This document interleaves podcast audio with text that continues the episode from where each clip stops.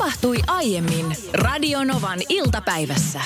Meillä perheessä tytär on mopokorttia itselleen hankkimassa ja käsittelykoe on tässä jossain vaiheessa. Ja hän sitten sanoi mulle, että jotenkin se niin kuin skootteri ja Vespan, sen niin kuin ottaminen pois siitä jalalta ja laittaminen jalalle seisomaan tuntuu tosi raskaalta. Että jotenkin, se on jotenkin vaan, että pelkää, että meneekö se rikki tai kaatuuko se tai voiko sitä oikeasti niin kuin käsitellä voimalla. Sitähän pitää oikein kunnolla riuhtoa, että se menee. Sitä pitää. Mulla on itselläni siis tismalleen sama ongelma meidän Vespan kanssa. Joka kerta, kun mä otan sen siitä parkista tai laitan siihen, niin mä saan oikeasti niin kuin koko keholla ottaa sitä voimaa. Ja se on niin kuin huvittavan näköistä. Ja alkuun siinä meni aika kauan, että mä opin sen, että kuinka se tehdään.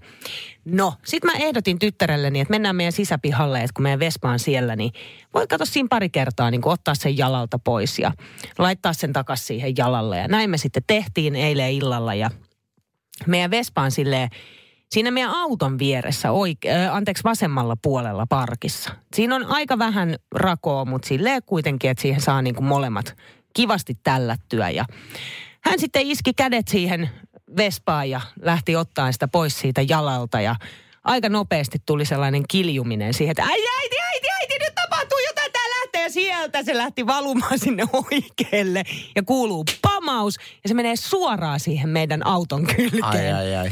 Mä menen lähemmäs kattoon, niin se Vespan peili, se oikeanpuolimmainen sivupeili, on tehnyt aika kivan lommon meidän hopeaan ratsuun siinä vieressä. Ja teillä sen jälkeen oli tosi iso työ selvittää, että mikä niistä 20 lommosta on tämä skootterin sitä itse asiassa. Siis tilanne oli siinä kohtaa, että mä en voinut suutua, koska mua enemmänkin siis nauratti se. Että mä oikeasti niin kuin nauroin pissat housussa samalla lailla kuin tyttäreni vatsaa pitäen silleen, niin kuin, että sattuu. Ja molemmat vaan todettiin, että se menee aika kivasti jotenkin siihen, kun me ollaan kolaroitu linja-auton kanssa. Kyllä. Tai itse asiassa muun muassa linja-auto kolaroi meidän kanssa ja sai aikaan aikamoiset lommot siihen, niin se on just siinä vieressä. Niin sitä ei tietyllä lailla huomaa, mutta meidän auto siis näyttää tänä päivänä siltä, kun sitä oltaisiin niinku kivitetty. Se alkaa niinku imeytymään silleen, tiedätkö, niinku sisäänpäin. Niin, ja tavallaan se, että alkaako se olla jo tyylikäs, kun on enemmän lommoa kuin suoraa pintaa. Että sehän, lommohan on tietyllä tavalla sen teidän auton tekstuuri. Että jos jollain nyt on vielä ongelmia, niin kun hahmottaa, että miltä Niinan perheen auto näyttää, niin ootko ikinä hän tien päällä, kun tiedätkö, tämmöistä romurallikisoista roudataan auton lavalla niitä romuralliautoja, jotka on ihan 1000. Sen näköinen on Niinan perheen auto. Aika lähellä. Aika lähellä, joo. Ja itse asiassa tossa hyvä, nyt, niin, toi on itse asiassa loistava idea, koska kyllähän siinä on edelleen sellaisia kohtia, jotka on kuin pakasta olisi auto mulle otettu. Siis sellaisia pieniä kohtia. Niin pitäisikö ne kivittää ihan vaan sen takia, että ne on se olisi tavallaan niin yhtenäinen. Ne on kauneusvirheitä teidän autossa, ne tasaiset kohdat. Mutta kyllä mä ehdottomasti jossain vaiheessa lähtisin miettimään, että jos ihan uutta autoa, että voi tulla pikkasen kalliiksi, jos pistäisitte ton kuntoon. Joo, siis eihän toi ajataan loppuun asti. Ihan ehdottomasti. Ja sit, kun se on se loppu ole tullut jo? Ei. Missä se teet, kun sä että ajatte auton loppuun asti, niin mä luulin, että se loppu olisi tullut jo. Ei, niin kun se kulkee vielä. Eihän siis niin kauan, kun päästään paikasta A paikkaan B, niin sillä ei ole mitään merkitystä, miltä se näyttää. No nyt se näyttää ainakin tyylikkäältä, kun se on pelkkää lommoa.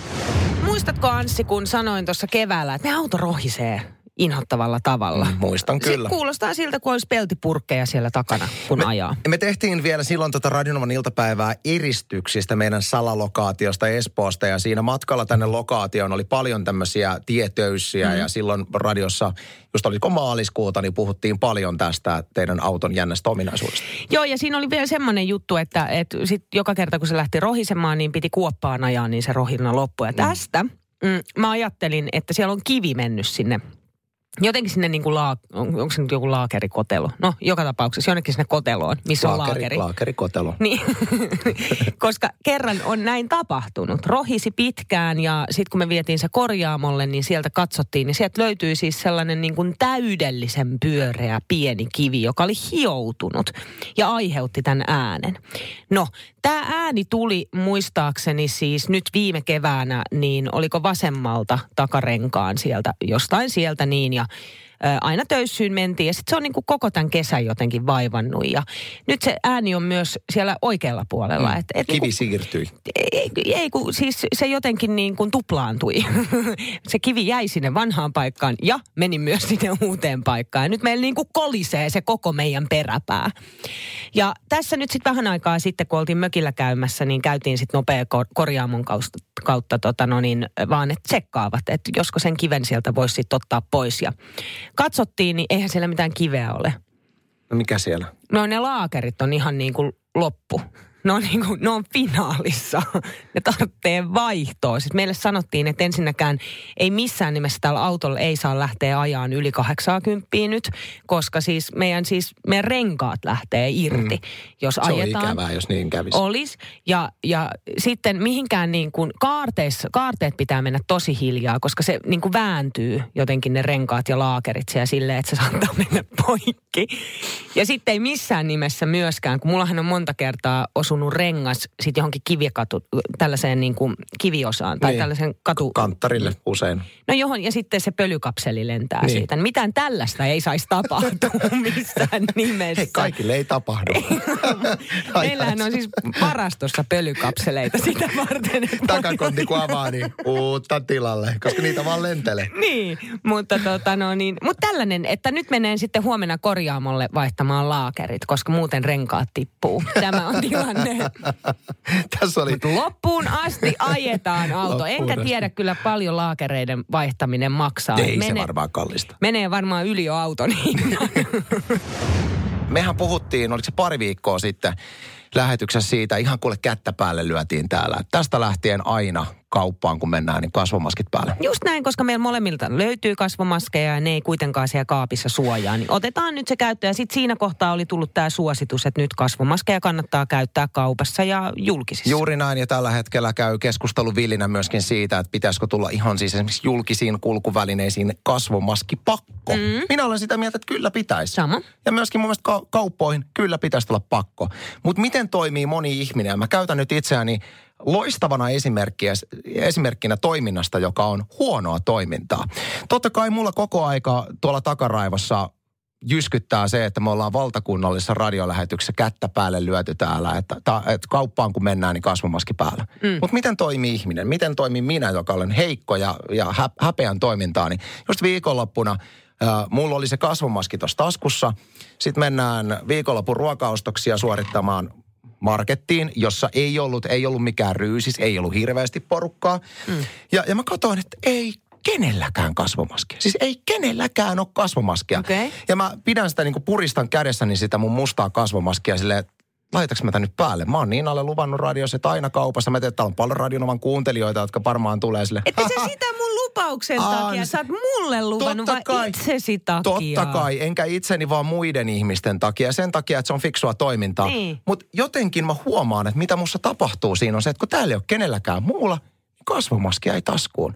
Ja mua ärsyttää se, koska meidän pitäisi, ja siis minun pitäisi tässä olla niin ajattelematta sitä, mitä muut tekee, toimia hyvänä esimerkkinä. Mutta jotenkin sitä fiilistä on tosi vaikea taistella vastaan, mikä tulee. Et nyt kun mä vedän tämän kasvomaskin, niin sähän on, niin kun, tiedät, sähän on leprapotilas ei, siinä. Ei, no joo, kyllä mä ton niin kun allekirjoitan. On mullakin jäänyt pari kertaa sen jälkeen, kun ollaan lyöty kättä päälle, niin jäänyt kasvomaskit sinne keittiöön. Sitten mä tajun kaupassa silleen, se jäi sinne. Enkä mä nyt sen kasvomaskin takia käännyt takaisin kotiin hakemaan sitä.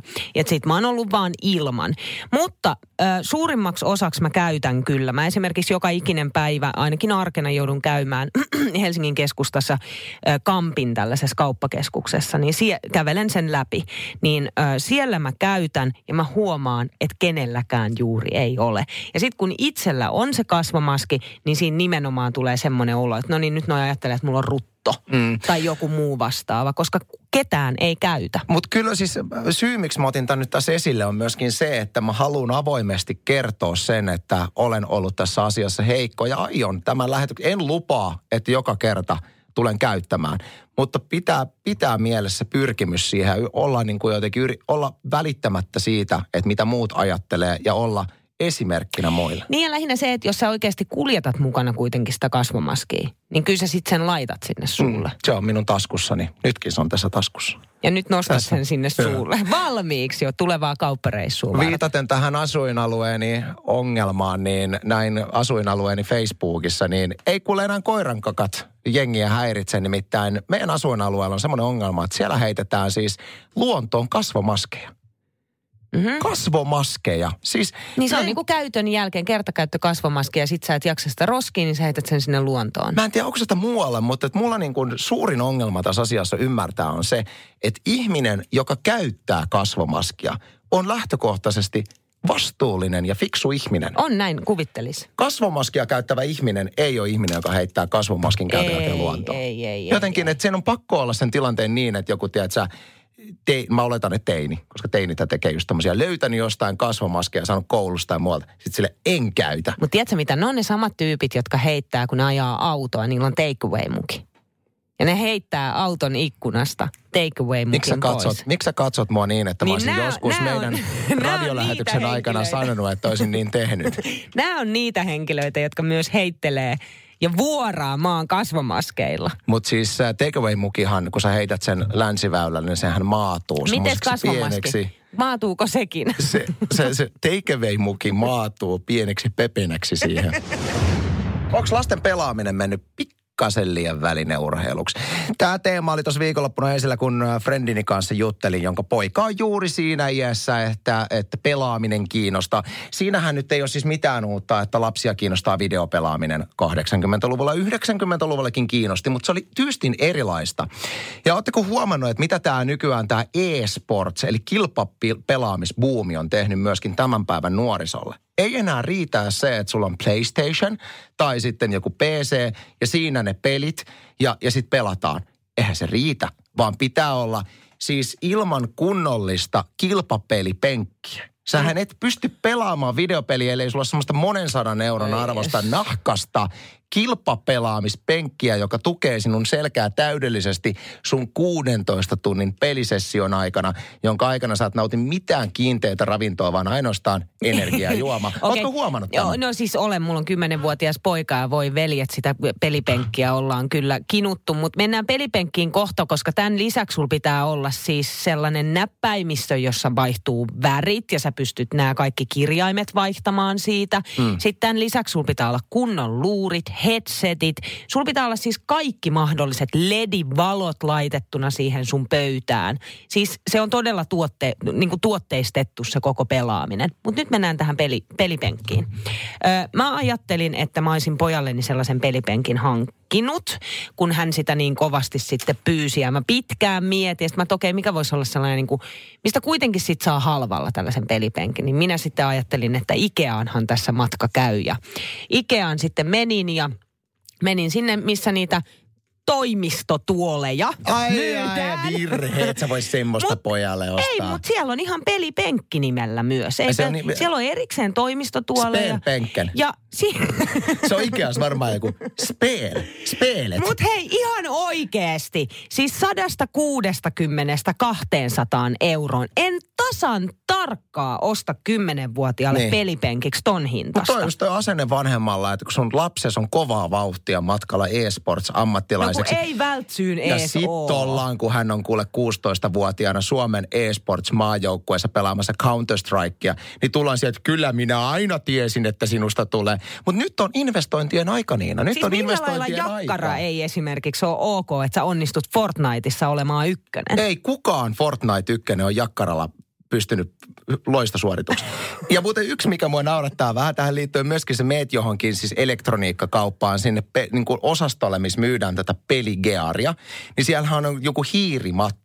Niin siinä on aina sitä hiirimattoa myydään jollain, tiedätkö, e-sports-joukkueen naamalla. Samalla tavalla kuin jotain jääkiekkosyndejä myydään Patrick Laineen naamalla, niin kaikesta on tullut semmoista, että lapset pelaa sen takia, että niistä tulee kilpapelaajia. Eikä vaan se, että mä pelaan tästä pelaamisen takia niin kuin meysärillä. Ja sitten, siinä on ylipäätänsä e-sport lukee jossain, niin se on se juttu. Mutta mikä on se halvin pelipenkki, mitä voisi saada?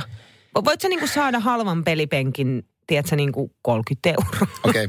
Mä alustan tämän, mitä mä tuon sanoa. Muistatko Ysärillä, kun ne lapset, jotka ei saanut äitiltään aitoa bulahattua, niin äidit teki pojilleen ja tytöilleen itse bulahatut, jotka oli vähän samannäköisiä, mutta kuitenkin, nyt Niina, pojalle pelipenkki, jonka sä teit itse.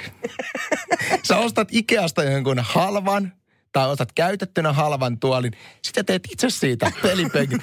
Sitten sä voit kirjailla siihen, tiedätkö, kirjoittaa sille pro-gamer. Se on ihan samanlainen kuin joku City Marketin pelipenkki, mutta sun poikasta on yksi sille, ei täällä pysty pelaan. Täällä ei pysty pelaan. Sirpa, Marko ja Iida 7 vuotta laittoi tänne tekstarin numeroon 17275. Onhan tää nyt pakko lukea. Aattele, Anssi, tasan 4 kuukauden päästä on jouluaatto. 4 kuukauden päästä, ja miten nopeasti se aika menee. Tää viesti jatkuu niin, että mietin tuossa aamukävelyllä, että joko tänään alettaisiin pikkuneidin kanssa tekemään ensimmäisiä koristeita joulukuuseen. Meillähän on siis joka vuosi uudet itse tehdyt koristeet.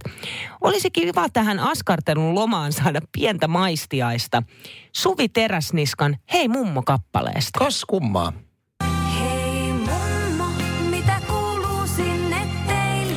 Olisiko aika soittaa kokonaan? Kelit nyt eivät anna vielä myöten pikkuneidin tehdä ulkona lumienkeleitä, mutta Katajasta me haetaan työtarpeet kuusen enkeleihin. Kivaa askartelua. Ajattele! Mutta se on jännä, mä tiedän, että monella, varsinkin heillä, joilla on elokuussa kesälomat, niin on sille...